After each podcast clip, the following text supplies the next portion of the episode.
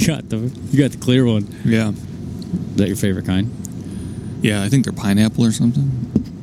I don't know what they are, but they're they're pretty much delicious. Delish. Just don't eat two pounds of them at once without eating. See, you left that story out. The, the fact of two pounds is like so this one time at tons band of camp, pounds more than you're supposed to eat. this one time at band camp, I was going to Shot Show, and this was probably I don't know 2018 or 2019, flying to to Vegas, and I had like a layover, and I don't know, I think it was somewhere pretty close, like Chicago Midway or something. And I didn't feel like eating anything, but I just wanted some gummy bears. This was back when I used to eat a lot of sugar, so I grabbed a two pound bag of gummy bears, and um, I proceeded to destroy it. I had one beer at the airport and bought half the bag of gummy bears at the Chicago airport. I got on the plane and I finished the bag of gummy bears. And I'm like, I could go to the bathroom. I walked back to the bathroom and it was full. I didn't realize it, but there was already somebody in there. I should have looked. I just didn't see anybody go past me. So I figured, you know what? It's available. I walked back there, stood next to the bathroom for maybe five seconds, and uh, the room started spinning. I woke up on the floor. and luckily, there was a, a male flight attendant there that, that, that could definitely support and hold me up, or at least stop me from crashing into the cart back there, you know. And so, yeah, I just kind of passed out on an airplane. Two pounds though. I keep getting stuck on that number.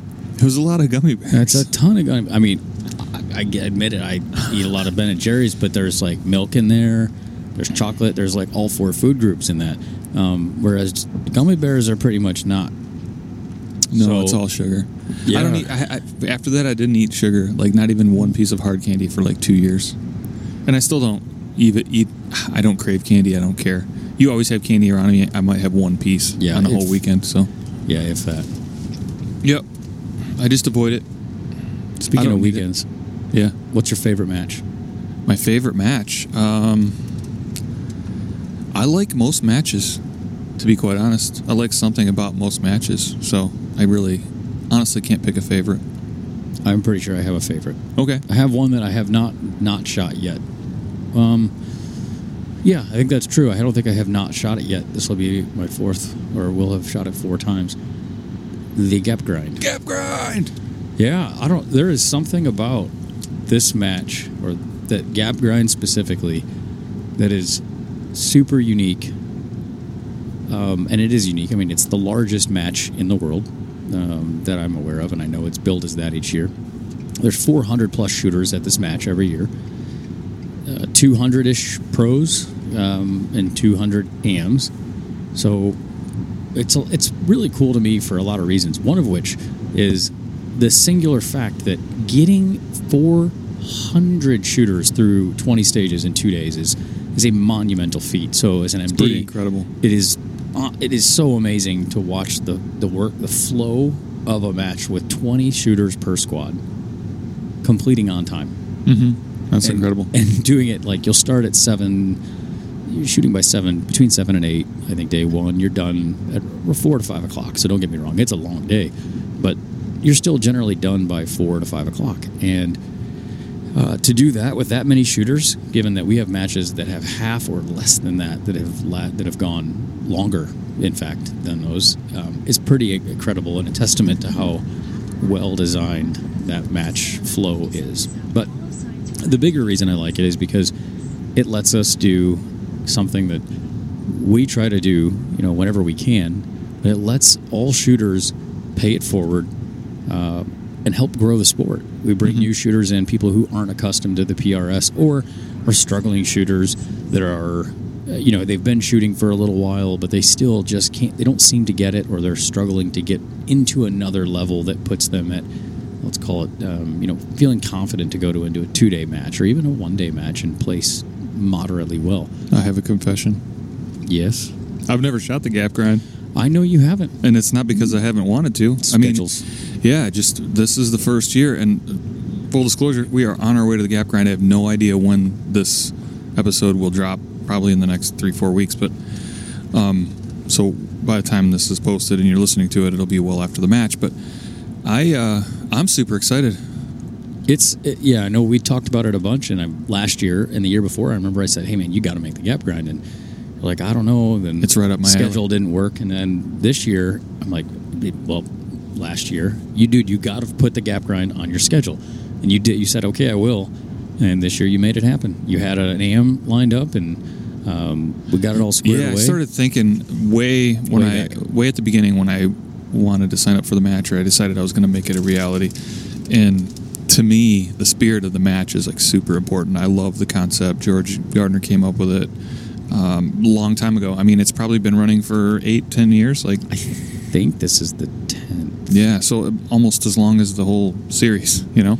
Yeah, and, it's And- it's evolved. To be fair, a lot. Yeah. So once I once I decided that I was going to shoot it, um, and I wouldn't have minded getting paired with a random amateur um, on the on the weekend of. To be quite honest, that that kind of sounds interesting to me. If there's somebody that you know needed a pro and and it didn't work out to where I found an amateur that I wanted to work with, I was totally fine with that because I feel like that's kind of that's kind of the point of the match. Like there's people Yeah. that need help out there, and and I didn't want to be seen as gaming it or or you know doing anything weird. I really number one, my rule was going to be like I wanted to grab an amateur that I could work with over the summer a little bit. Um, so that it wasn't just us showing up and only having a half a day or whatever, or full day of training and the, the match before. And, it, to, and my other requirement was I wanted to be somebody under 16 years or under because I wanted it to be a youth shooter that had little to no exposure.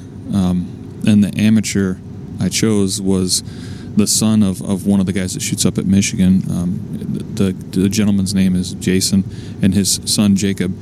And so it stood out right away that he that I wanted to ask him because he shows up and supports his dad in RO's matches and stuff, and he's always interested. And he had shot a 22 match or two.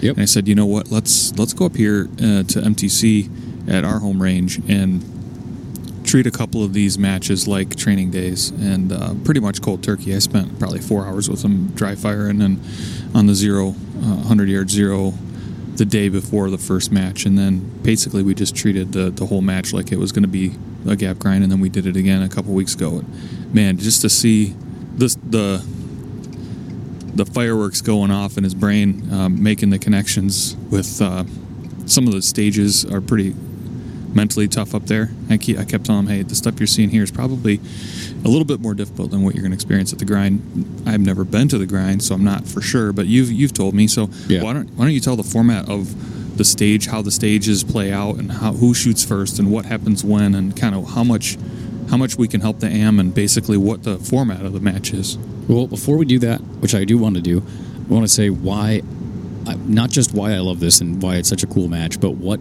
you know, we've talked, you know, the whiffum, right? What's in it for me type approach. Um, there's a whiffum on this particular match that is not what people expect.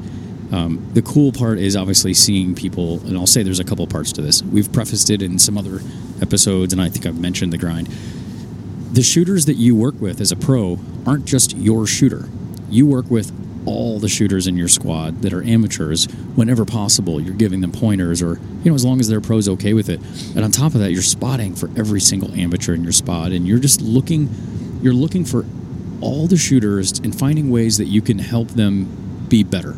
Help them love the short sh- love the sport. Show them what it's like to be both a good sportsman but also how to excel and love and show passion for this sport and give back to them. I've never been there, but are you sure every squad is like that, where Oh. all the pros help all the ams? Uh, it's it's encouraged. That Okay. is the that is the the goal is for all pros. You're not just your AMS pro. You're everybody's. If you see something that's you know difficult or they're struggling, help them out. Like it, it's it is definitely encouraged to do that.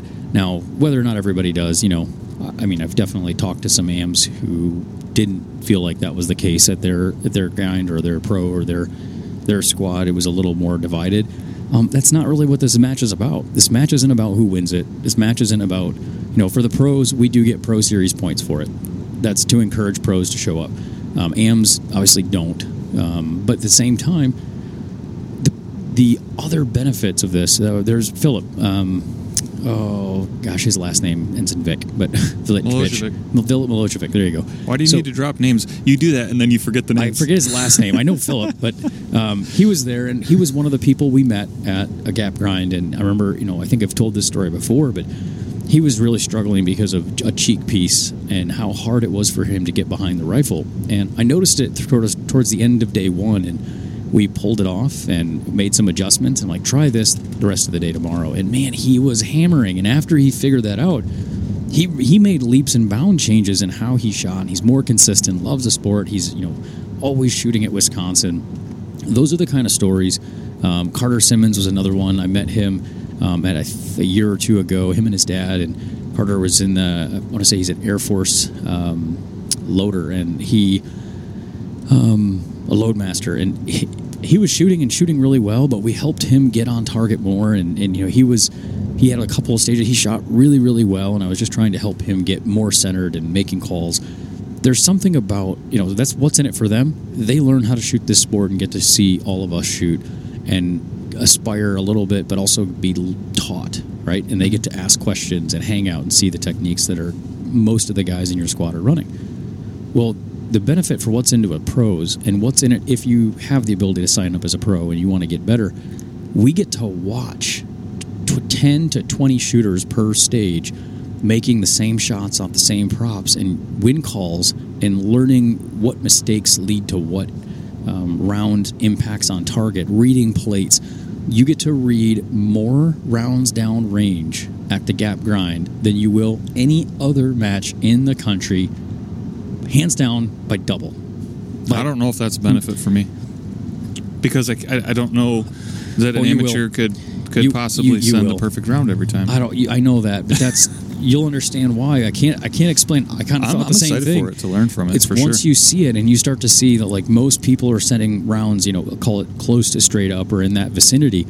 Um, and all of a sudden you see it way high and left. Like you realize that this person, you'll start to recognize, um, and it lets you work on this. This person with this rifle is generally every time they're higher and higher as we go out, and also further and further left. Something is going on with their their rifles zero and or their velocity or truing. Something's wrong. Mm-hmm. and you can start to pick up on those patterns with specific shooters and help them true their information. Hey we just shot a t- series of targets from 400 600 800 and 900 yards you were high higher higher higher all the way out where it was a perfect offset two tenths three tenths you can use that information to start tracking where elevation issues are changing or how winds are moving throughout the day, not so much on a given shooter, but you're also able to give them live calls.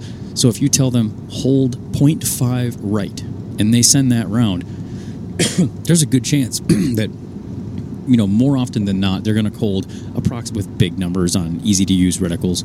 Um, they're going to hold the right number. And if they do, and if they're way off, then you you you kind of tell right away when they're holding 1.5 instead of 0.5. Like it's not. Um, there's a really cool dynamic that occurs. I've learned more watching this, getting directly behind amateurs, and just watching rounds, learning to read trace, learning to read plate impacts.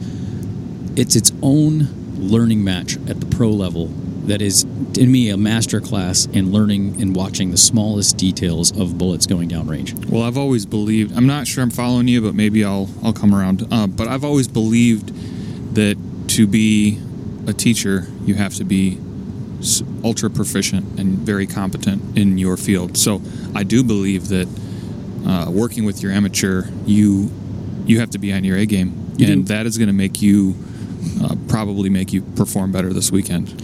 It I does. feel like it's yeah. it's it's a win-win.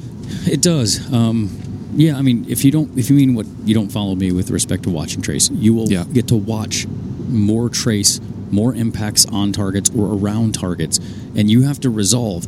that this is the game that we play where we spin the turrets and we try to figure out where you miss. Right, that drill, mm-hmm. blind turrets. It's that game. Only you don't even know where they're holding. So at times you're just you're literally looking for a bullet. Ah. Uh, you think you saw it high and left, and they don't have any clue. Maybe another spotter doesn't have any clue. The only thing you can do is go, why don't we try 0.4 down, 0.4 right? They do that. Dead center impact. Like, that's what this this match did for me. It let me learn to spot rounds when nobody else was seeing them and nobody's willing to make a call. I'm like, we're to try this because I think I saw this. I saw it a tenth high and left of the top left edge target is 0.6, so it's you know just a 0.4 total correction to center, down and right. Let's do that. They Man, do I hope it, it doesn't come to that with me and Jacob.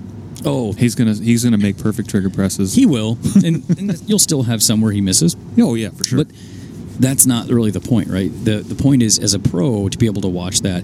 There isn't any other place where we can do that unimpeded. We have 10 pro shooters, so we shoot, we get to prep our stuff, and then go work with our AM to get them ready to shoot, and then we get to watch all the AMs. So that we have way more than adequate time to get ready to focus on us, but then also focus on the AMs once it comes their time to shoot. so it's, what's the uh, format? So So format is exactly that's what I was going to roll right into. We start on any given like whatever stage or squad. It's a random start. There are ten most of the time, ten AMs and ten pros. The pros sh- shoot first in their sequence. The AMs follow after all ten pros have shot. The next ten AMs shoot with in the same order that their pro partner shot. Okay. So if I shoot first, we'll all, all the pros will shoot. You'll shoot second. We go through the next eight, and then the first AM, my AM, will shoot first for the AMs, followed by yours, followed by the next eight. got it. And it means that we constantly have this perfect little cadence of You're always this is ten. You're, you're, always ten, ten, away. shooters away from your am. Correct. Okay, cool. Which is awesome because you have plenty of time to work with them on your strategy. They can be prepping their gear. You can, while you're prepping your stage, they're working with you to prep theirs. Mm-hmm. You have a strategy. You work with them on what you're going to do, and this is what I think you should do as well. Sometimes the stages are the same. Sometimes they're slightly different. They shoot one position. You might pros might shoot four or five. Um, They might have one target from five positions. You might have two, or you might have a smaller target.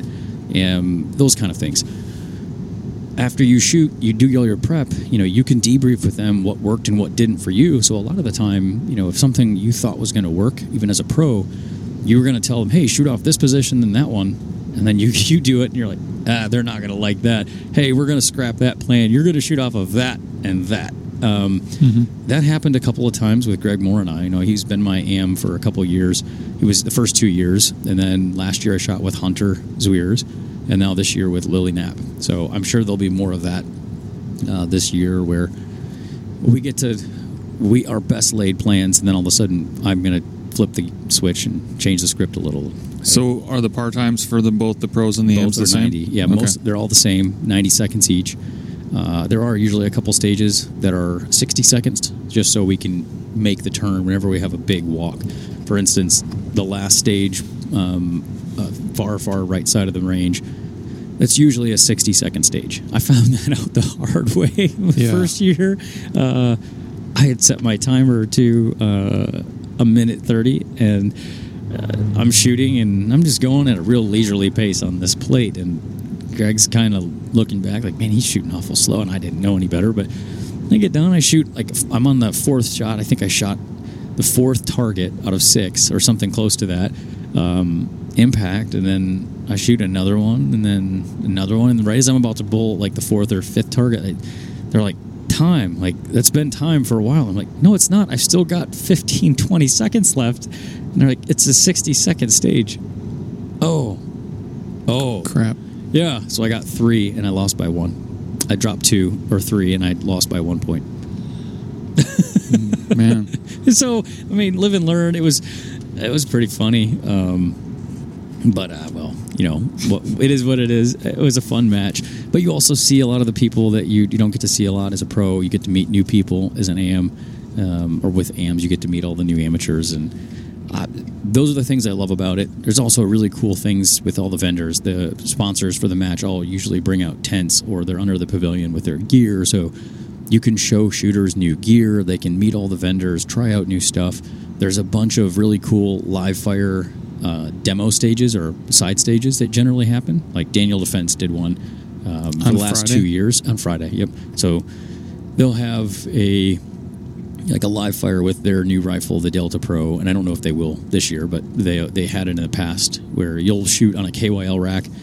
It's the fastest time with the highest score wins, and um, I, I don't remember exactly what my time was. I think it was either six seconds, um, six or seven seconds for uh, three rounds at 500 yards on a big, medium, and a small rack from standing. So, I mean, that's fun. Then they had a pistol side stage. There's some other ones with air guns. I mean, it's been a really cool. Um, it's been a really cool one. We also have Applied Ballistics will be out this year, so we'll be doing um, some chats and have some. Uh, we'll have our ambassadors, including you and I, out talking with people, answering any questions on you know solvers and, and books and all data and all the fun stuff that we do. So uh, it's going to be a really fun time, but it, it is more of a three day match slash you know fun weekend than it is a match. And if Mhm. it stays that way, it's one of the most fun weekends I have every single year. Yeah, I'm hoping that uh, if there if there isn't already matches like this around the world in other countries, uh, just us talking about this will spark some interest and, and get that get that moving in, in those places because I know people listen to us around the world. So if you guys are Mhm. listening, um, George is a match director, and Shannon Kay is at his facility K and M. I'm sure he has a lot to do with it as well. And um, you know, but George was kind of the brainchild of this, and it's evolved a little bit over the years. But um, it's it's turned out to be something that's one of the most like like Francis said, one of the most popular matches of the year. The um, the intent and the spirit of the match is one that is virtuous and worthy of of uh, going after and, and growing the sport and helping people feel comfortable showing up to these matches. A lot of these people, this is their first two day match. Some of these people, it's their first match ever. Yeah. Uh, I remember we interviewed Matt Caruso, and he said that this was his first uh, pro match that he had ever shot. so Yeah. that's insane. And it's, I mean, it's a good pro match to shoot as well. Like it is a really good course of fire. I don't think there's ever a time at K and M that I've had a course of fire that I thought, eh, it was okay. It's it's always straightforward. It's tends towards precision and with a little bit of extra movement, but it's a very fair, re- repeatable, reliable course of fire, and that is something that is really important as a pro. You can gauge your performance very well against other shooters because it's very much a benchmark style match as opposed to sort of a uh, you know a little bit of luck and wind based match. There's not a lot of that here. I heard there's supposed to be some spicy winds this weekend. Now, I'm excited for that. Yeah, I looked up the forecast. I've been paying attention to it for the last four or five days, and it, it from what I've seen, it's going to stay between six and nine mile an hour minimum, with gusts up to 20 to 35 miles an hour. Which awesome. I'm really excited for that. I know that sounds counterintuitive, but you know this match is, as I said, it's kind of a benchmark style match. Everybody kind of works up to. Don't we've talked about it in the past. Don't drop points. So in other words, this is a who can drop the fewest as opposed to a who, who can hit the most type of match. In a don't drop points or who can drop the least type match, the wind and big gusts really plays uh, in in parcel to start separating shooters and who's going to make the right call based on terrain, based on where targets are located on a small range or on a you know very a chute like range. Um, it'll be a really good one. You got to trust what you see. You got to make smart wind calls. You got to read quickly on the fly. Um, I, I again, this is the most fun I have every single year. I feel the most relaxed going into this every single year, and I think that's part of the reason why I've typically done well. Um, not only at this facility, but at this match and specifically. So, what are the rules between pro and am? Because I've heard some buzz about people getting moved around and getting classed up. And like I said, Matt Caruso's first time here, he was classed up to be a pro and had to shoot with somebody um, that had never shot a match before. And Matt had only shot two matches himself. So, what Mhm. what what car- categorizes somebody as a pro versus an am? So pros are is anyone that has shot more than fifty percent of the winner at a I think it's the average. The average is fifty percent or more of the winner at a pro series match, or seventy Over over three matches. I over think. three matches. Okay, yeah, so the the average, average of your top- three. yeah. Yep. So effectively, if your season points or your you know best three matches at pros pro matches are over fifty percent of the winner, or if your average at one day matches is over seventy five percent of the winner, you are deemed a pro. And so Okay. it doesn't mean you're like a jersey top 10 shooter. That's not what this is. This is you know how to play the game at least well enough to get through a pro match and shoot halfway decent. You know how to play it at a one day level and get through 75% of the course of fire relative to the winner. Mm-hmm. That's all they're that's all we can classify as a pro here. Yeah. Um, which means if you're if you feel like you understand the sport and you're just you know you want to bring someone new that brings back into the, the other rules is that if you fall below that you're be deemed an am if you shoot if during the year you start out and you're not hitting those numbers and you're signed up as an am and you uh, your average at the time of the match so you know this week uh, during the just prior to the gap grind the week before, they're actually going through everybody's score who's registered as an AM to look for anybody who would then fall up into a pro category. And rather than making them shoot as a pro, they'll put them in what's called a class up, where you're as instead of shooting as a pro and an amateur, you shoot as more or less pro pro, but that the amateur who classed up is now still shoots the AM course of fire. They just go for we go for a different trophy, so to speak. Um, we shoot a we still get all that we get to help them on the clock. We get to do all that stuff. It's just that they're considered a class up team. That's all. It's just to help because there are some people who get good enough very quickly that they can even outrank, um, you know, their pro if they put some time and practice in, and they're just very natural at it, or or other reasons, right? And it also helps protect against sandbagging a little bit. But uh, the goal of this match is not to be here just to go win it as a team. Mm-hmm. It, it, would be fun to win it for sure. I mean, last year we did win it. Um, it was super cool, uh, but it wasn't. That's not what I take away from it. I take away from it all the hard work that Hunter put in for the better part of six months trying to get better and better with the center fire because he wasn't doing that well with, with center fire. And he gained a ton of skills and worked his tail off. Well, this year I've seen the same thing with Lily. She shoots, you know, rimfire quite a bit, and she does very well with rimfire. Center fire, she struggles a lot, and there are times where she does really well on stages, and others where she just really kind of gets gets beat up or doesn't understand how to move um, from position to position as efficiently as possible. And you know that's what this match helps us do with them. We can literally tell them, "Move here, go do that. Now shoot this, dial this, hold that, mm-hmm. live on the clock."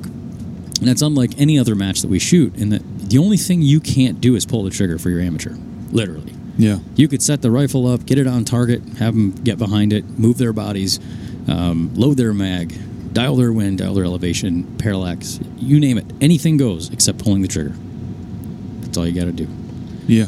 So it's really, really cool, which really brings us to why this exists, right? Paying it forward. What are, and that's kind of the, the title of this episode is likely going to be, and what I hope it is. I mean, what are you doing to grow the sport? What are you doing? And a lot of people, um, I think we think of that question and think, oh, someone will help grow it. Like, yeah, you, what are you doing to grow the sport?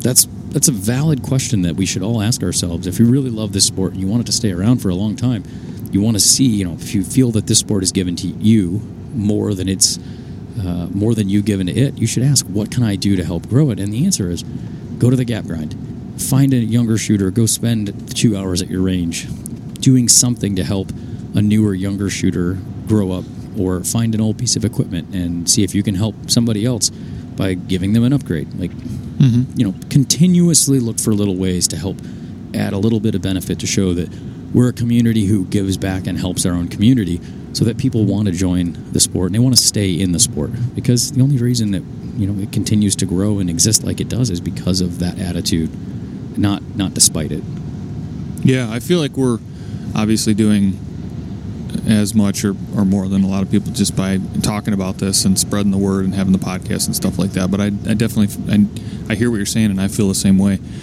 Um, I almost felt bad about not going to this match the last couple years. You know, yeah. it's like I just I, I couldn't do it. But uh, it is one of those yeah. matches where the reputation precedes itself about how much fun it is and how positive it is. Which I mean, we preach positivity all the time. So I am uh, I'm super stoked to see, like you said, all the vendors that support us and the shooters, and I'm super excited to see the smiles on all the amateurs' faces as they're you know smacking steel targets at distance. Um, it might be one of the tougher gap grinds just because of the wind we're going to have this weekend, but I guarantee that uh, there, there'll be no shortage of smiles and and I, I'm just looking forward to the boost in, in self esteem that we can instill in these amateurs if they, you know, have a higher hit percentage than they've ever had.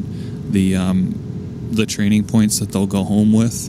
Uh, hopefully, some of the skills that will be cemented into their their process. And um, yeah, I, I'm just I'm really I'm really stoked about this whole weekend. It's I'm mark my words. There will be a point during this match or multiple where someone comes up to you and says, they, they turn around.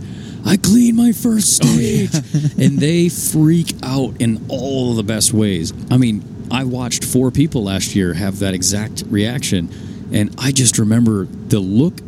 They're still, they're all, as far as I know, they're all still shooting. I know for a fact three of them are.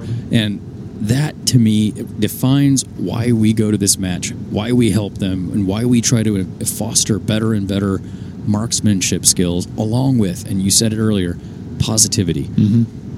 That is, that is a really, it's really easy to go to a match like the Gap Grind, see 200 shooters, and everybody gets serious. But there is a line in the sand between serious and having fun that you can't cross, and you have to figure out how to instill in your AMs. Look, just because you you had a you know a bad stage, man, smile, shake it off. Would you rather be working today? Would you rather be in school today? Awesome. Then let's smile. Let's go dust it off. Let's let's go get a cold water and start over and get the next stage even better, right? If you, I- oh, I it's so think it comes from, and that, at that point, and, and in that particular example, it comes from leading by example. Like you can't come off Mhm. of a stage and be all pissed off and, you know, throw your bag down and, and throw a tantrum. Uh, that will that will bleed over, and it reminds me of um, something I used to do when my daughter was real little. Kids, um, kids are resilient. Holy cow! They can fall and you know scrape their knee to the bone, and then they look at you. They look at your face to see like how bad you freak out before they decide if they're going to react. Have you ever seen that happen? I have, yeah. Yeah, and there's some parents that that are just those hover parents, and they Get they get that look of ghost white on their face, and they, or they scream or whatever.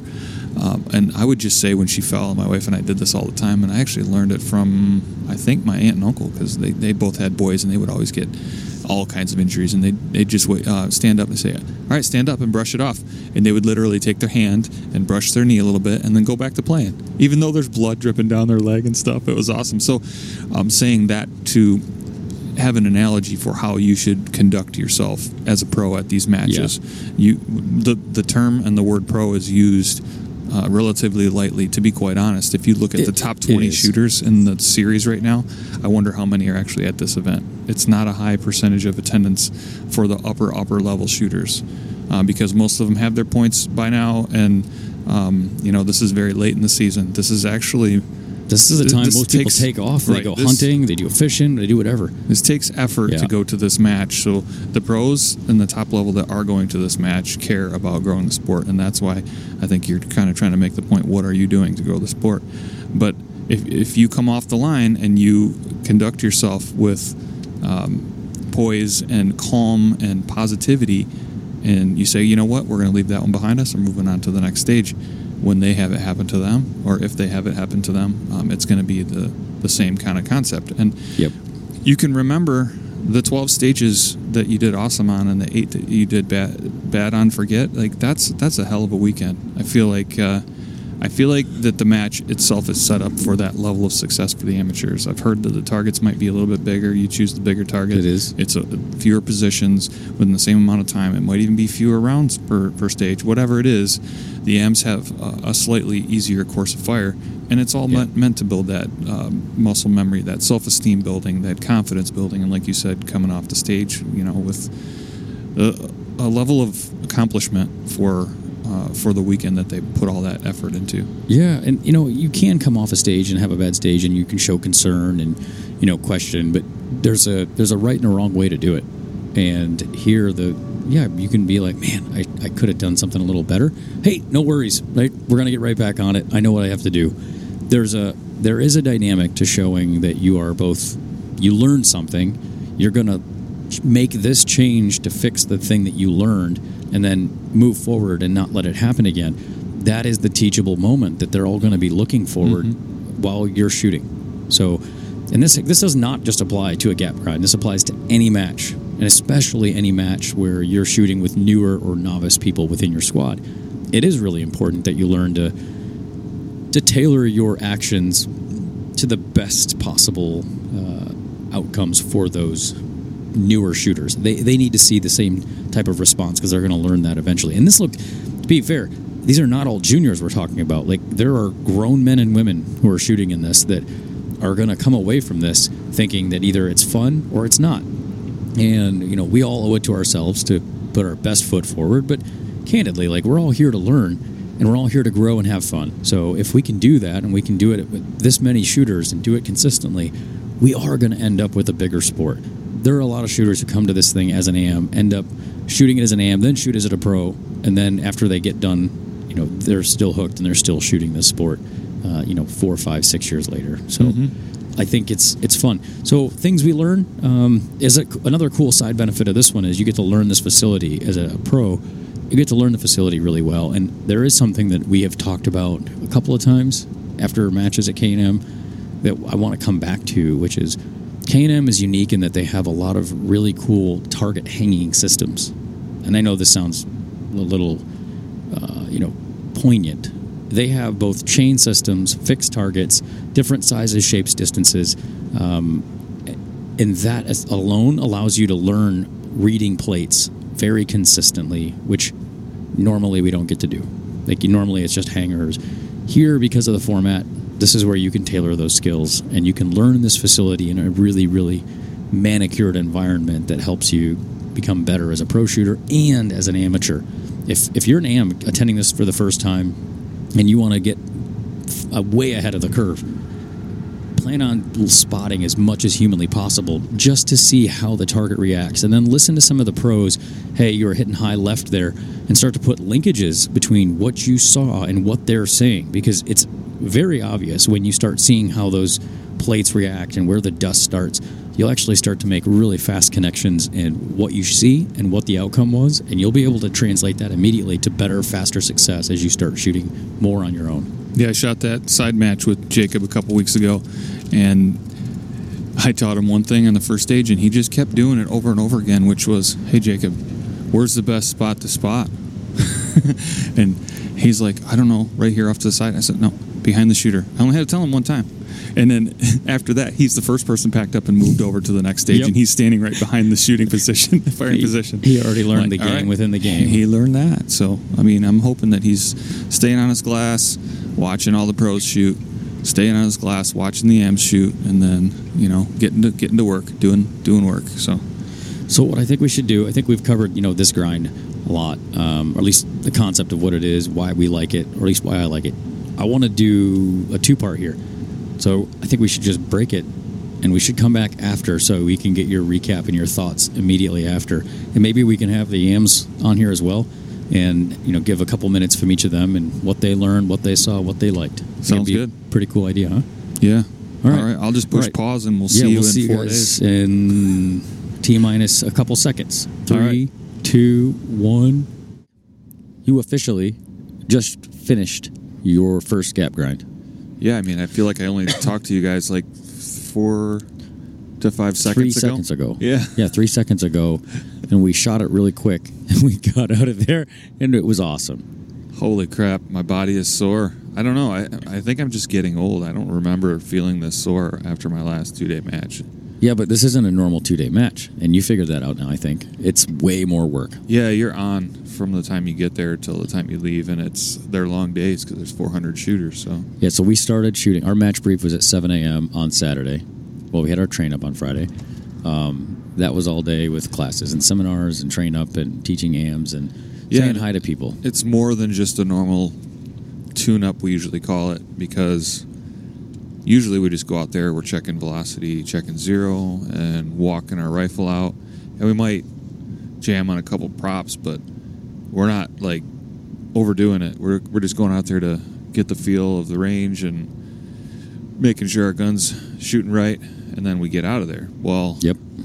there's a different purpose for us being there on, on Friday before the gap grind, and it's do some last minute training with our amateur, and that's what we did.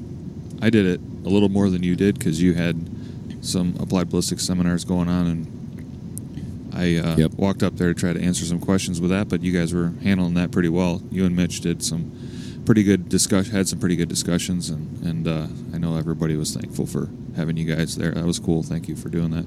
Yeah, our pleasure. I mean, it's super cool to be able to meet and greet all the shooters and this, you know, this event, any of the events that we sponsor, you know, as Applied Ballistics, it's really neat to be able to meet shooters and talk, you know, ballistics as Applied Ballistics. Um, it's always it's kind of weird working for Applied Ballistics and also shooting in matches and people asking you work questions while also not officially going there as, as you know applied ballistics but at the same time, it's really rewarding when when you have people who find an issue or they think they have an issue that's blank X Y Z and it turns out to be ABC or something else, either you know way earlier in the process. And oh my gosh, that was staring me right in the face. Didn't realize. That's really rewarding because it potentially just saved their match. Um, but the seminars went really well. We did, you know, I, person, I personally did some on wind and understanding wind and wind dynamics and making better wind calls. Um, and then the next one we did in the afternoon uh, was on managing data, basically managing points and how to understand your data in a match. I want, you know, we use the word data, and it's kind of a weird one, but it has a lot of negative connotations, I think, for some people who aren't numbers driven. They think data means numbers. Really, what it just means is, are you impacting where you think you're impacting? And that is a lot of what we did, and I think you'd agree. We spent the majority of our weekend managing other people's data. I mean, it was yeah, especially at this match. Especially at this match. You know, 400 shooters. You have 10 pro shooters in your squad and another 10 shooters in, or 10 pro, uh, pro shooters in your squad plus 10 AMs. And you're constantly watching for trends in your data or your impacts and what your solutions are doing, plus nine other people on the AM side.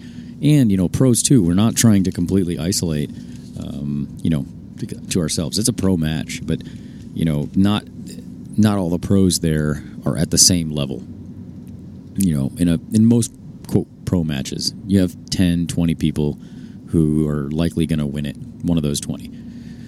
But there's also a lot of people who are there to just gain experience, shoot a two day match. Maybe it's close to them and it's the closest two day they have. Some of them try, fly, or travel to see a new terrain, like we talk about doing all the time in this match, because of the format, it puts people from around the country into a venue that may not be considered, quote, pro. I mean, they're not by the PRS classification as a PRS, um, they're not a pro. But in terms of the gap grind, they are. They have enough experience to be able to get through a two day course of fire and help someone else also achieve goals in a two day match, which can be really daunting um, if you're newer to the sport but still shooting well. And man, this match puts every single skill you've got to the test.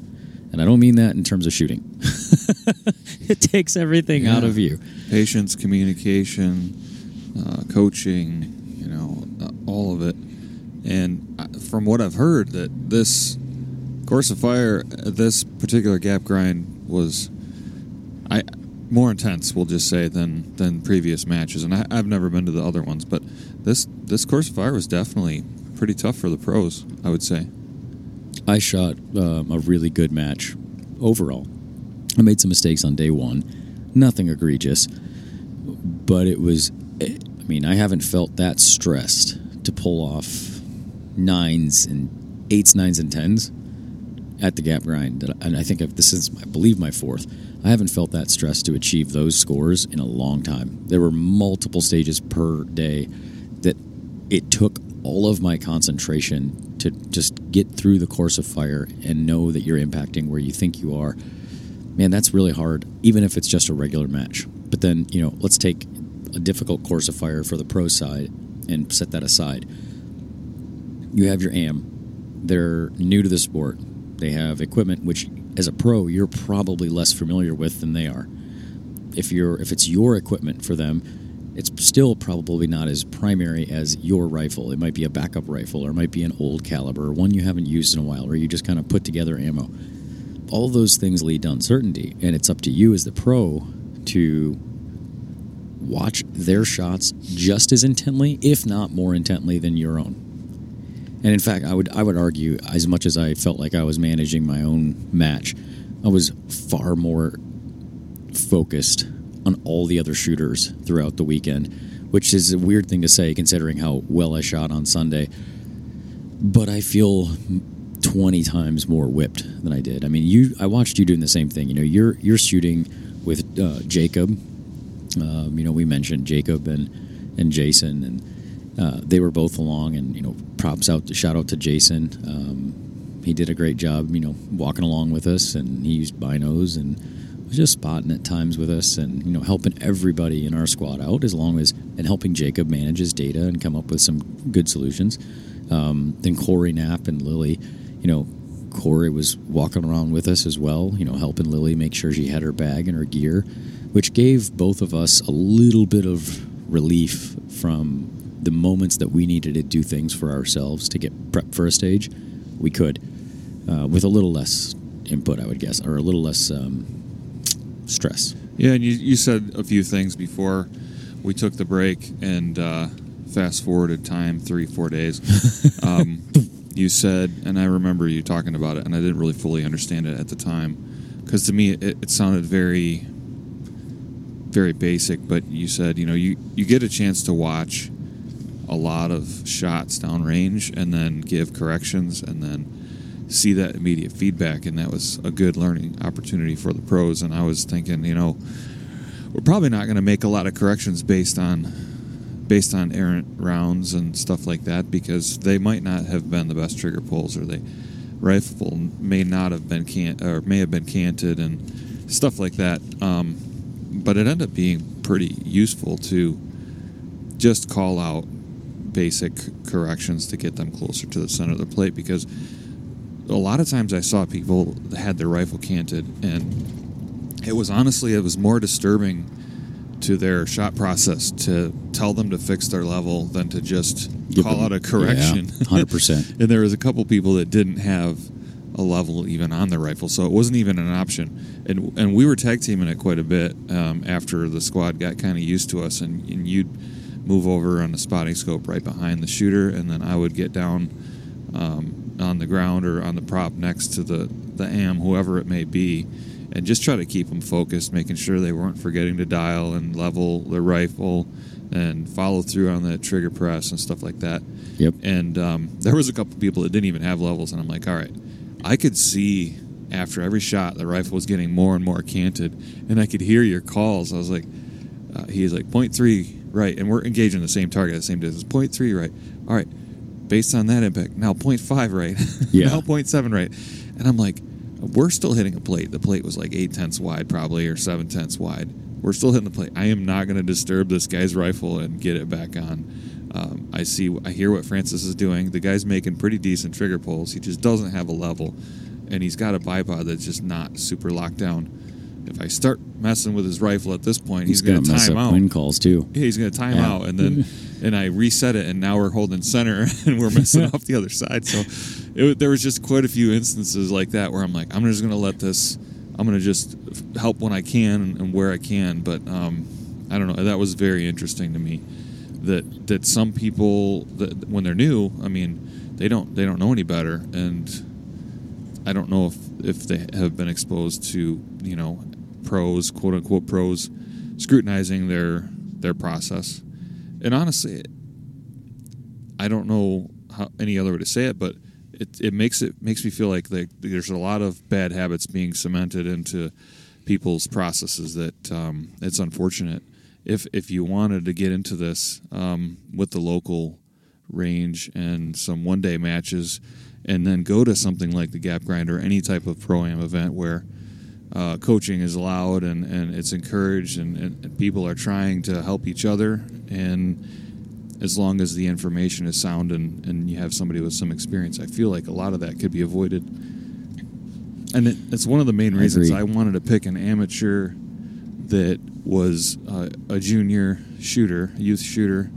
Um, my am Jacob Strutt. He was he's 14, and he didn't really have any previous shooting experience. I I asked him right when registration opened um, if he would shoot with me, and he was all for it. And uh, he even missed his homecoming um, game. He's in the band, and he missed his homecoming this week to drive down and shoot. And it was his dad's birthday, and so That was awesome. his dad had- came down and uh, came down with him, and brought him down. So, I mean, it wasn't like, oh yeah, I'll just go shoot this match and it'll be a fun, quote unquote, fun thing. Like it was a it was a pretty good level of commitment that he and his family had to make to come down here and shoot this. And I was like, okay, I will give it my all, and hopefully you guys will do the same, and we'll just we'll have fun, but we'll learn something and we'll grow as men, and we'll have we'll have a good time, and hopefully you can take something away from this. And the whole the whole experience for me was was pretty awesome. Yeah, it's it's a really cool event to watch. And I, again, I took Lily. She shot really well this weekend. Um, Killed it. I mean, she you guys was- both did.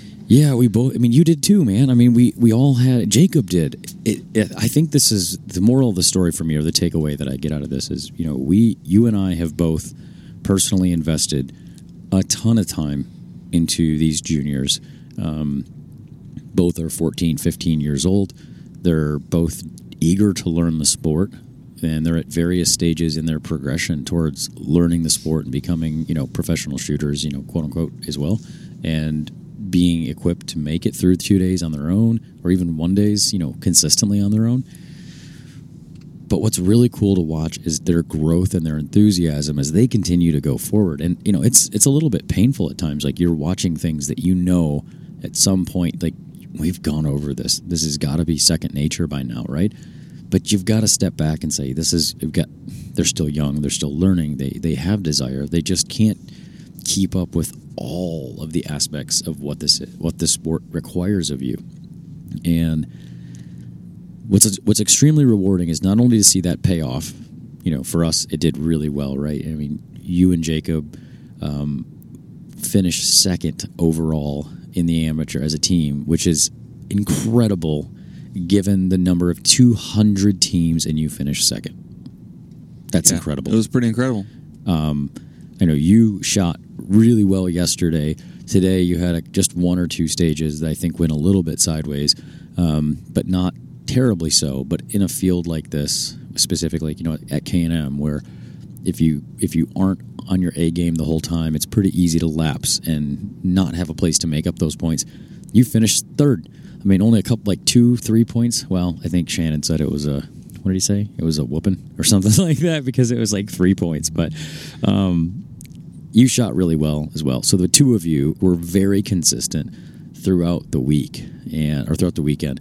Lily shot incredibly well, and it was so rewarding to you know after having worked with her for the last you know about six months, you know specifically the last six months, but even you know the last year as she was in twenty twos, she was literally just doing exactly what we said. Mm-hmm. Lily, two tenths left, hold one tenth up, bang, drills center, go to zero, bang, drill center, like just each and every time. And I mean, that doesn't come with that. That doesn't just come by saying, "Hey, I need you to do this." Great, and now you know you execute at that level. That's a really big ask.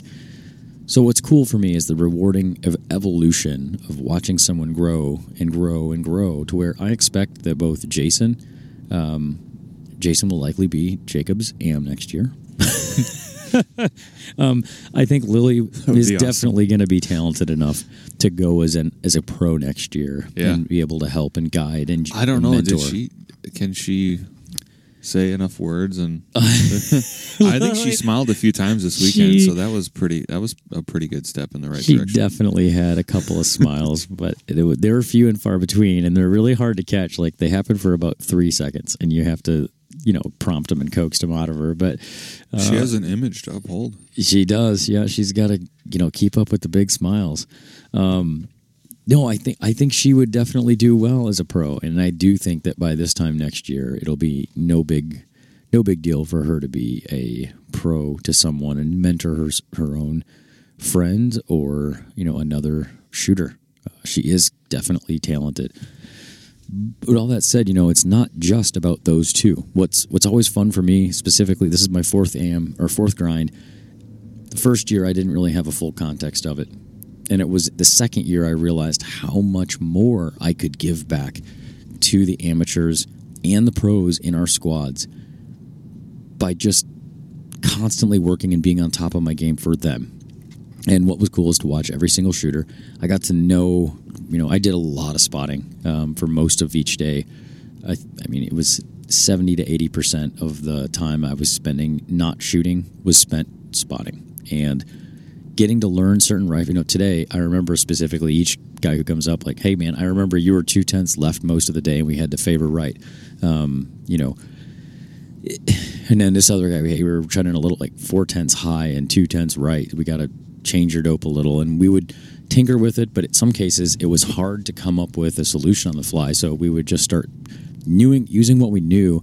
And I'd remember like, okay, this guy is always left. This guy's always right. This guy seems to start straight and then ends up high right. you literally start to get a sense for each shooter and how they operate, what you communicate, how they communicate the best, and then they start to adapt to you. And I mean, it is so cool to watch them evolve and learn and go. This is this is amazing. Like they're watching and drilling shots that they normally they they don't know that they would have been able to hit. I, I don't know. It's it's my funnest. It's the funnest match of the year, and you know what drives me is what are what are we giving back to the community? What are we giving back to other shooters? And I think this is a question that we have talked about multiple times.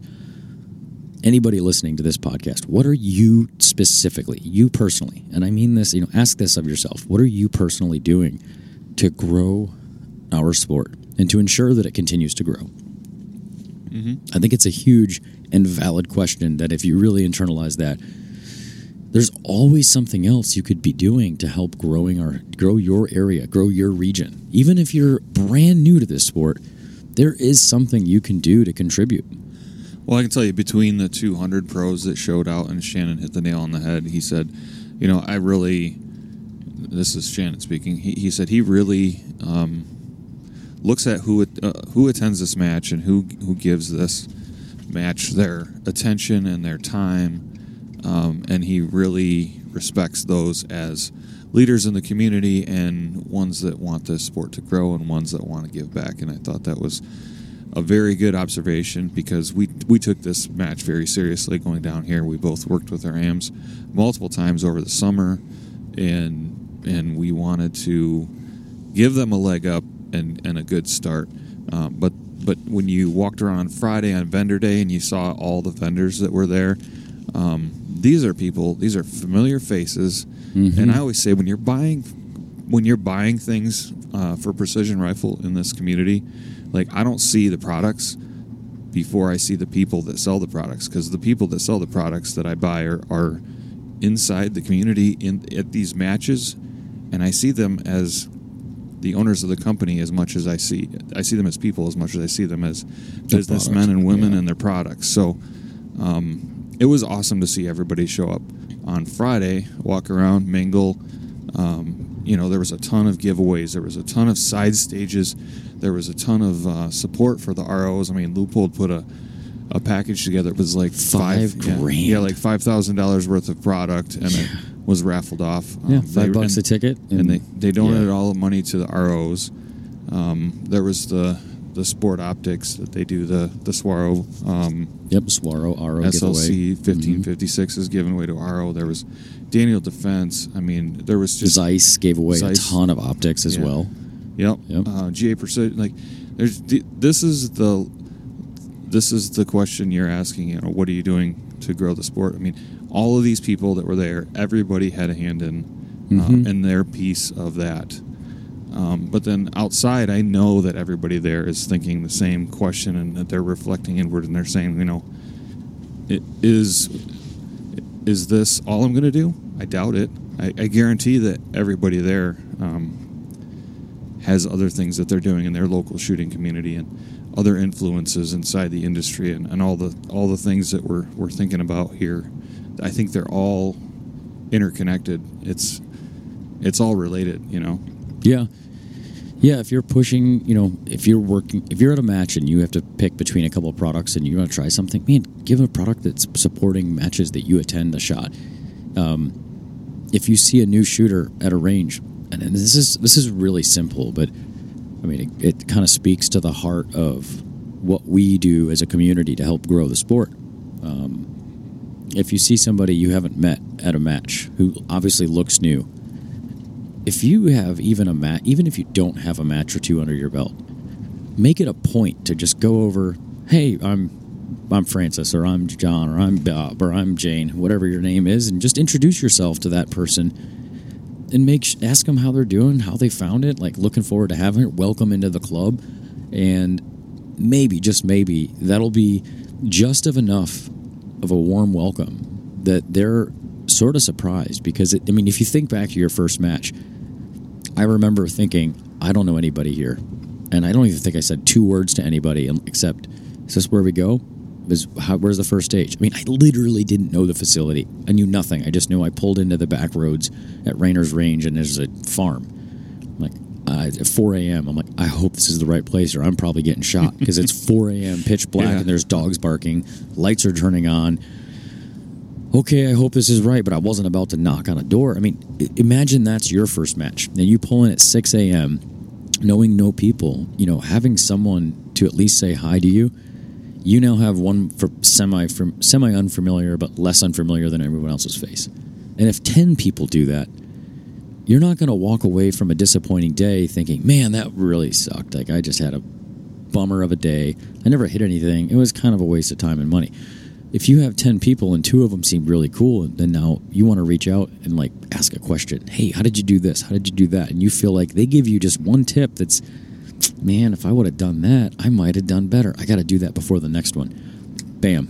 They There- have, they're hooked. There is something to be said though for the anonymity of showing up to a match, knowing you're you know new, and uh, having nobody witness it that you know, Yeah. and getting the experience of just being able to go. And you know when I started, I originally got into it because I was friends with a buddy that shot, and I thought that was going to be our thing to you know go and be able to hang out. It was more of like, let's go hang out and shoot a match. And I thought, Yeah. and, and the the squadding thing was super stressful to me because I wanted to be in the squad with my friend, and that didn't work out one time. I'm like, well, heck with this. Like, I don't even want to go because I don't get to shoot with this with my buddy. But I went anyway, and then I was like, well, this is pretty darn cool because these ten guys are pretty darn cool, you know. Yeah. And so, um, and then I made friends with those 10 people. And then the next match, you know, you can squad up and, and one or two of those same people are in your squad, but you got eight new people. And then after 50 matches, you show up and you know pretty much everyone. Yeah, it, it's wild how quickly your network grows as you attend more and more matches. But I think that's the point. Not only do we have to grow ourselves, I think even as a new shooter, you owe it to yourself to help us continue to grow the community. And I say us, meaning help the community grow the community. Because without that, we simply won't be around in five years, in 10 years, in 15 years. And I'm not saying that it won't, but there's an old adage in business that's like if you're not growing, you're dying right? If you're not figuring out how to make it continuously bigger and better and, you know, quote, sell more, you aren't going to win in the long term. You have to continuously grow. And I think that is true of a lot of sports. You know, if you look at the track record for most sports over time, any, you know, major sports that continue to climb, they have to grow at a nearly exponential rate in order to keep up with the next sport that's directly behind it that's growing at an exponential rate because Yep. you need to keep enough attention and enthusiasm in your wheelhouse and in your core demographic to keep new blood coming in faster than the old blood who's been doing it for six months and getting bored or not having success jumps out to go to the next, you know, blindfolded one-legged fishing tournament next door. Like that's a um, that's a real problem that it's not that we're experiencing it. In fact, quite the opposite. I mean, the PRS is growing incredibly quickly between the NRL Hunter, the PRS, the International Series, the 22 Series. There's a lot of growth, but it has to be it has to be directed and you have to kind of constantly try to help people find new ways of learning so i don't know i just i really take it upon myself to as much as i can do what others have done for me in the past and given me pointers or little tips here and there made friends with certain people and you know try to be that quick friend for somebody who needs it so that they can find a friend who will be your buddy like you and i are.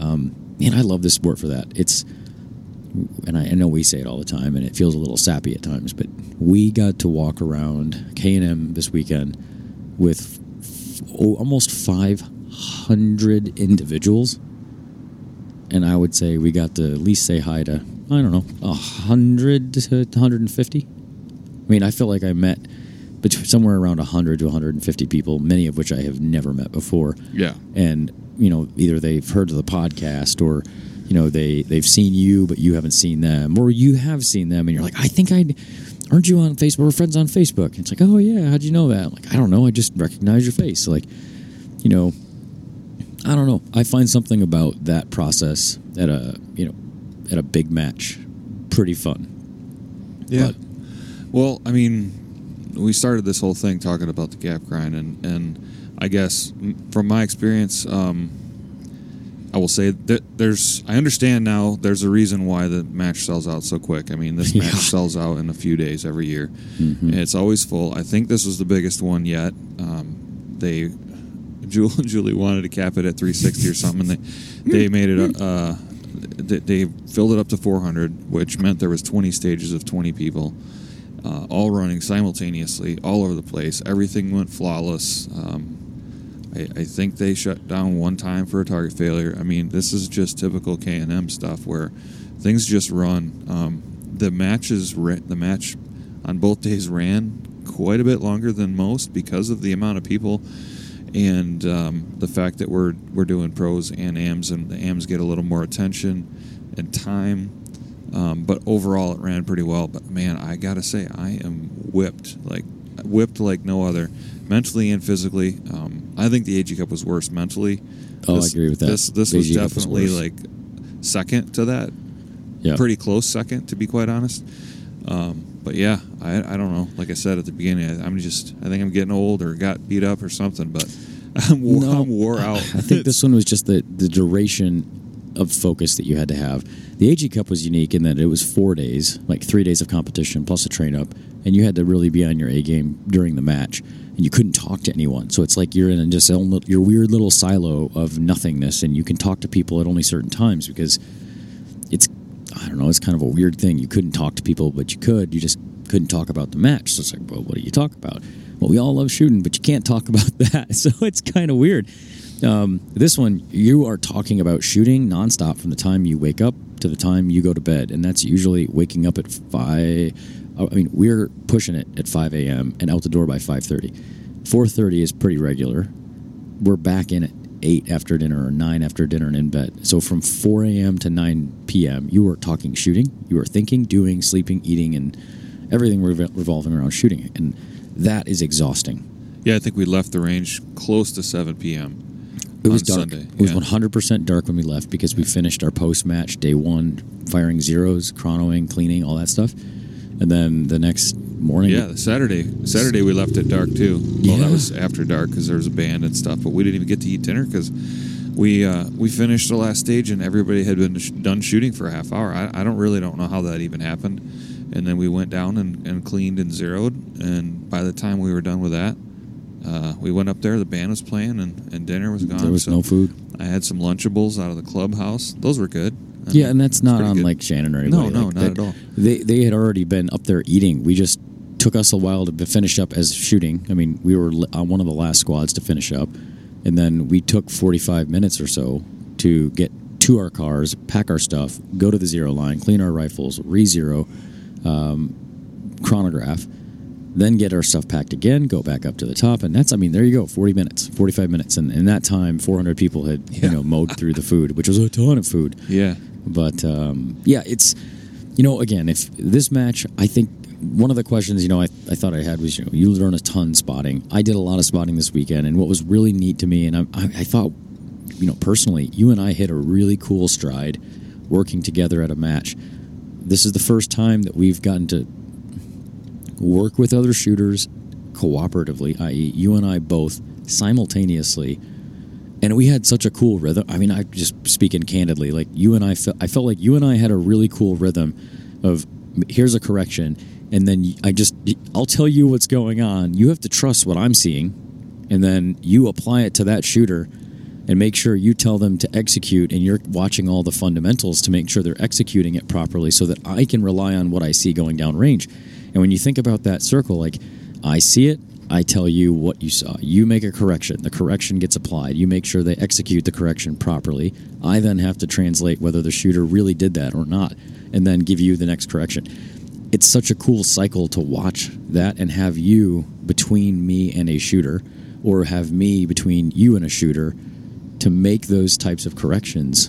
Um, because It Yeah, it was, pretty cool. I mean, anybody that would let me touch their turret, I would, I would definitely make those corrections physically on the turret for them. You'd be like, okay, take two tenths off on the next target, and I'd just reach up and just take a couple clicks out. So, and it was working out great because there were a couple people that were trending high um, towards the the um, the longer distance targets. But we had a really really great squad. I got to feel like if you took the if you took the AMs in our squad and, and compared them to every other squad, I mean, they were just they were just killing it, and they were very receptive to coaching and listening to what we had to say on the clock. I mean, sometimes you you work with somebody and, and they're very tunnel vision and focused. And They almost uh, don't hear you. Literally, I could say there Yeah. were a couple stages where I yelled corrections as Yeah. loud as I could, and when I when they got done, I'm like, "Did you hear what I was telling you to do?" No, I'm sorry, I didn't. I didn't even hear a single thing, and I could tell he never made any other corrections. Like in some cases, others, I'm like, okay, Oh yeah, most Maybe of them, they are. Most of them were very receptive, and I was really impressed by that because that's the level of situational awareness you have to have on the clock. You have to have a calm mind, and you have to be okay with troubleshooting, navigating through a stage when things don't go perfectly. I mean, Yep. if you can watch your shots and stay calm and then make corrections, you can win these matches. It, it's not as easy as it sounds, but um, you should be able to hear people talking on the stage next to you while you're shooting. I mean, that's the level of awareness you have to have. Yeah, I would agree. And there was a couple stages specifically that I thought went really well for me. they were more stressful than. Hmm. Would be in my top ten for sure of all my of all stages I've shot in my career. I'm close to it. I'm getting close to a thousand now. I, well, I mean, I got to be over than that, but I don't even know. I've 80. I think we're both at almost a 90, 85 or 90 matches now. So whatever that is, times stages. Um, but those stages were specifically ones where I remember personally shooting. I was so focused that it felt like watching things hit impact, even in the worst mirage, even in the worst conditions, where I was really unsure of what was going to happen. I was so hyper focused. I watched the the first puff of dust forming as it was coming up to about the size of a dust, uh, say a golf ball, on a target and then it would dissipate fa- as fast as it got bigger than that. It would dissipate to nothing, and I couldn't see it because of the mirage. I was physically able on one long range stage to watch each and every single impact through one of the worst mirages I've shot in because I was so focused on the target. And I mean, it felt to me like a really long time, but I think I did it in like 50 seconds. Um, then watching, you know, on the bunker stage, which we had at the far right, you, was this was a 60 second stage five shots, but 60 seconds, modified prone on a KYL rack. Um, I started my timer when they started me, and I remember beep, get up, put my gun in, get it level, reach up, and I am literally going like molasses. Why? Because I want to stay dead calm. The last thing you need before you have to make a lot of really precise shots is a ton of adrenaline surges that are forcing you to feel like you're overreaching for speed when speed really isn't necessary because when it comes down to brass tacks you can pull a trigger as fast as you need as you have to um, i don't think i put my first shot off for about i'm guessing it was 15 seconds maybe a little more Mine was 30. It felt obscenely long, but I just Yeah, had, yours I was was a little in longer. I was in no rush. yeah first shot was out about 15 seconds so 45 or so seconds the next five shots happened and i know i had at least 30 seconds left Mm-hmm. So it was 15 seconds to fire five rounds, and that was with really slow presses in between, not really thinking anything of it. Eh, done off the line, clean it, walk away. But I watched every single round perfectly, and was was I could make corrections that were in the sub tenths corrections, even though. You know, am I really capable of shooting sub tenth corrections? No, but am I capable of resolving it and trying to move, you know, a little bit to the right, half a, bu- a bullet or two to the left? Like, yeah, I mean, I'm going to try. Whether or not it happens is really up to you, your system, and your your consistency. But man, I had so much fun at this weekend. Um, again, I, a shout out to to Lily, a shout out to Jacob. Um, I'm proud of them both. I know Very. you are super pumped for Jacob and man, um, just and also And Lily. and I mean, Lily. Yeah, it was so freaking cool. Yeah, she shot her tail off this weekend. Um, also to you know George, you know GA Precision, George runs a lot of this match, and you know it's the gap grind for a reason, right? It's put on by GA Precision. Um, and their crew does a lot of work between the match and supporting of the match and the creation and the concept and the vetting of uh, individual shooters and you know just making sure the match is as smooth as it can possibly be and if you've ever wanted to shoot a match, and there's one you should you think I need to put it on my bucket list, you need to put the gap grind on your bucket list. If you're a new shooter, you need to sign up as an AM. You will learn more by just doing what a, pro, a good pro tells you to do during the match because you have unlimited amount of corrections, unlimited assistance. Don't think of it as a handicap to have someone moving your bag for you or have someone dialing for you. The whole purpose of this match is to show you what you're capable of if all you're doing is pulling a trigger. If someone gives you perfect information, perfect feedback, and you just do exactly what you're supposed to do, which is find the right target and follow through on your shot, and exactly the hole they tell you to, I think most shooters would surprise themselves because a, a good shooter spotter relationship will help you put more rounds on target. And that will tell you where you're deficient because if you go out and do this on your own and you shoot 50%, you now know that your spotting ability or the ability to see what's happening downrange and put corrections to it is not as good as it needs to be. And it, I mean, it very quickly tells you what the real root cause of some of the issues around, you know, scoring better at matches could be. Yeah, I totally agree with that. So, key takeaways for you. Um, you finished third. I finished second. Uh, oh, congrats. Um, the winner, Daniel, Daniel. Is it Herd, Herder? I don't know. I'll, I, I literally tried looking up his name. I know his agent. I was like Herder. I, we both, when we looked at him, like, who's this Daniel guy? And how is he like seven points ahead? Um, He's from Okay. he's from Texas. I know that. Yeah. Her, Herried, H E R E I D. Harried? Yeah. Okay. Daniel Yeah. Harried, Daryl Hurt. Hopefully, Daniel, I hope you're listening to this. I please, huge shout out and congratulations. That was awesome. That was a seriously kick ass. Yeah. So he beat he beat. Francis by five points. Yeah. one seventy six, one seventy. I had 171. I had 167. So yeah, there's a decent spread at the top, um, and then it kind of got right tight right up behind me. So. In typical K and M fashion, uh, there's a ton of people jammed up, you know, in the in 10, 10 to fifteen points below that. So, um, yeah, it was it was definitely a fun match. Great company, uh, great people.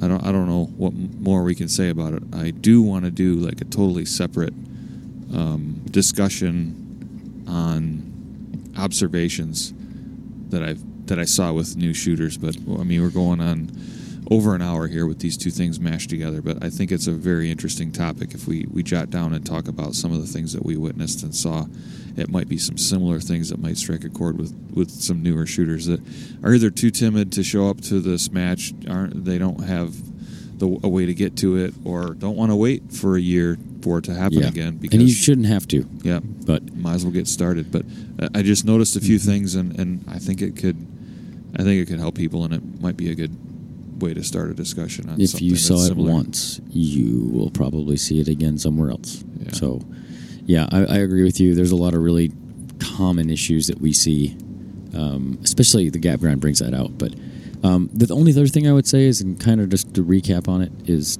if you, someone who you know is a good shooter offers you advice or offers you kind of guidance, coaching at other, you know, take, you know, give it a shot.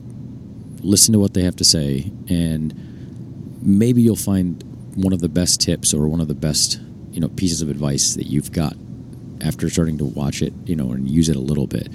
Um, I did get to watch a couple of shooters who were a little resistant at first to getting coaching or guidance or some help um, in a couple of other squads, and you know, I mean, you signed up for the if you signed up for the gap grind, or if you're in you know a situation that allows you to be coached, you know, ignoring what someone's saying is one thing. Um, just maybe just tell them, hey man, I really don't think I need your help. But if you really got to think long and hard if you think that's you know a good idea, you you better have a really really solid reason for sort of turning away what arguably could be you know free and very very sound advice or guidance. So.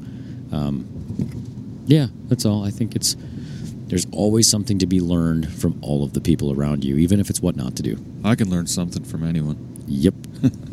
so, Man, I had a blast with you this weekend. Yeah, this is I did too. now going to be one of my favorite trips. The only thing that would make it better is if we could have gone fishing before and after as well. Yeah. But uh, Well, we're we're definitely not making it home tonight. Otherwise, we could go fishing tomorrow. But I really wanted to go fish tomorrow, but I'm just going to go sleep. I think most of the day. hopefully, we can get a couple hours on the road and uh, get to a hotel room that has two beds instead of one king. So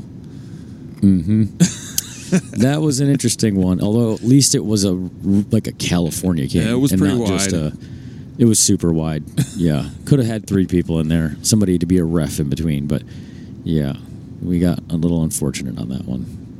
No worries. it's not bad for two years of hotels. Yeah. So All right, man. I will. Uh, I'll catch you a little later. We'll we'll have to do some more discussions here. I like it. All right. See you. See you.